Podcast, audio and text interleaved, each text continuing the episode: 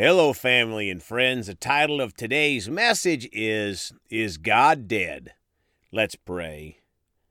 Gracious Father, we come to you today, so humbled by your goodness and your mercy and your love. What a great God you are. You loved us so much, you sent your Son, Jesus, to die for us on that cross at Calvary to pay the price for all of our sins. And all we have to do is accept that free gift it's so easy for us, but was so difficult for Jesus and so hard on you to send him. And we're so thankful for that, Father. We come to you today ready to receive what you have for us. In the precious name of Jesus, amen. Well, folks are going to talk today about Is God Dead? My son and I watched a movie tonight with a similar title, and it made me think about how many people think God is dead, or that there is no God or there are many gods. But the one true God sent his only Son Jesus to die at Calvary, and he rose from the dead and lives forevermore. He is not dead. Any of you that doubt him out there, I encourage you to start reading your Bible with an open heart. If you consider yourself highly intellectual, you may want to also read Lee Strobel's book, The Case for Christ as he searched for answers mainly without using the Bible, just historical facts. Well, let's start today in 1 Corinthians 15:20 in the Amplified Bible. But now as things really are, Christ has in fact been raised from the dead, and he became the first fruits, that is the first to be resurrected with an incorruptible immortal body foreshadowing the resurrection of those who have fallen asleep in death. Folks, Christ paved the way, the first to be resurrected, so that we that believe in him can be resurrected with him from an eternity in heaven. Luke 24:51 in the New King James. Now it came to pass while he blessed them that he was parted from them and carried up into heaven. Folks, think about that day when Jesus left his disciples and went and was carried up into heaven. And he's still there today, folks. He's not dead. Acts 1 3 in the Amplified. To these men he also showed himself alive after his suffering in Gethsemane on the cross by a series of infallible proofs and unquestionable demonstrations, appearing to them over a period of 40 days and talking to them about the things concerning the kingdom of God. Folks, one of the things I remember about Lee Strobel's movie and book is how many accounts there were of Jesus walking the earth in those days. Can you imagine after he was crucified on that cross by religious people that he appeared to so many people for over 40 days?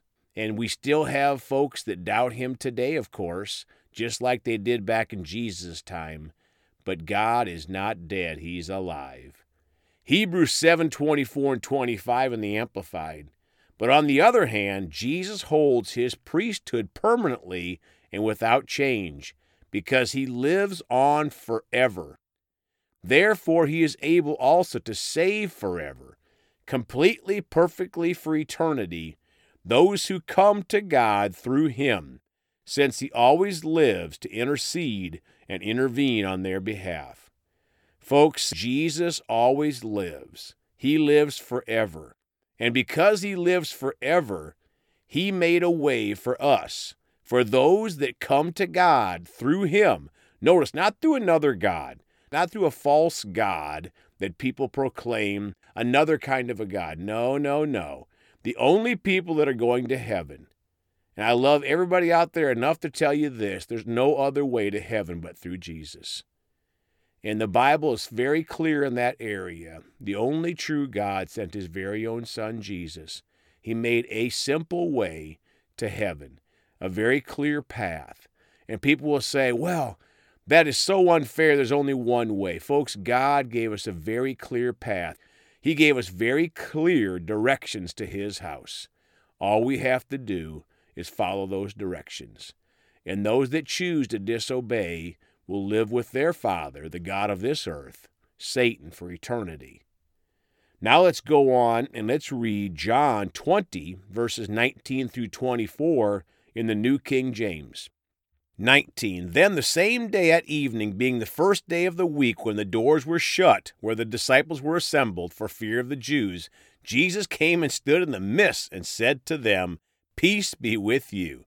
20. When he had said this, he showed them his hands and his side. Then the disciples were glad when they saw the Lord. Folks, can you imagine being locked up in that room for fear of the Jews who just crucified your Savior? And all of a sudden, there Jesus was and said, Peace be with you.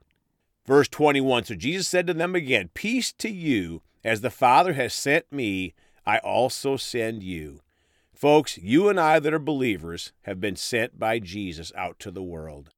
There is no such thing as a silent Christianity, a closet Christianity. We are called, folks, by Jesus to go out and reach people just like he reached us. Verse 22 And when he had said this, he breathed on them and said to them, Receive the Holy Spirit.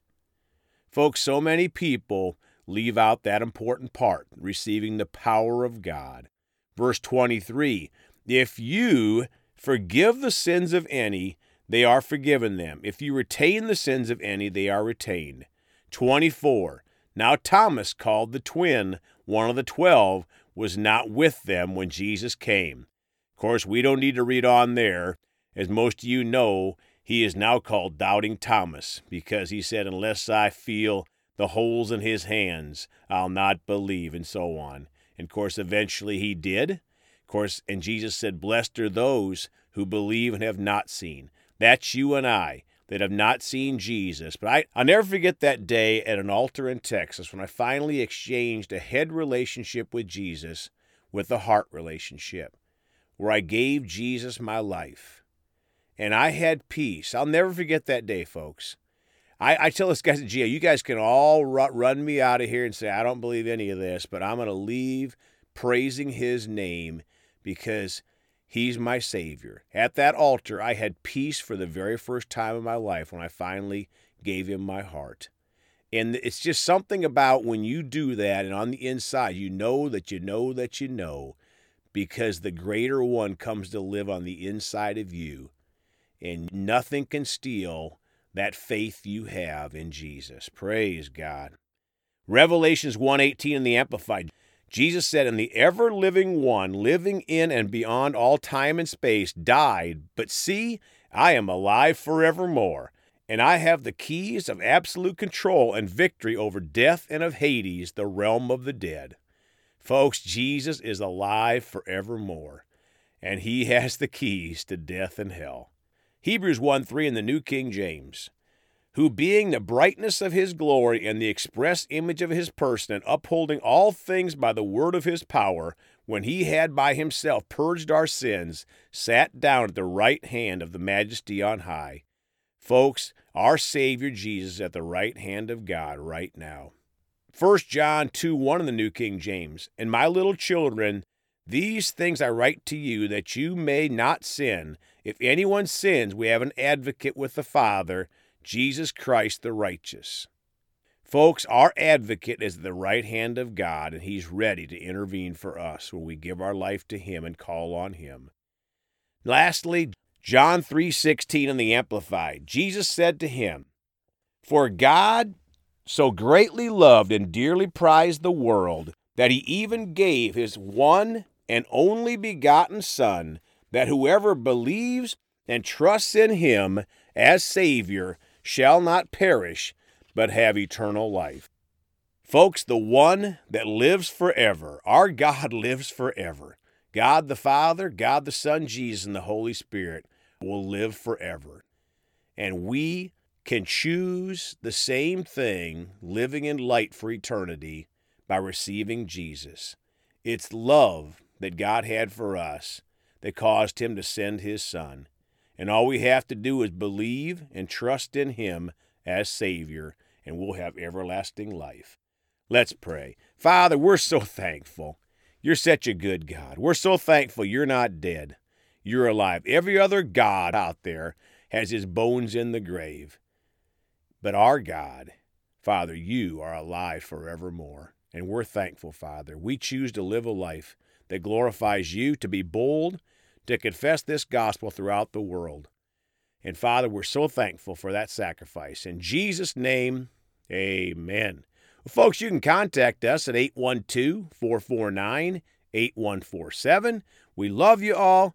Please go talk to someone about Jesus today. And remember, Jesus thought about you on the cross at Calvary.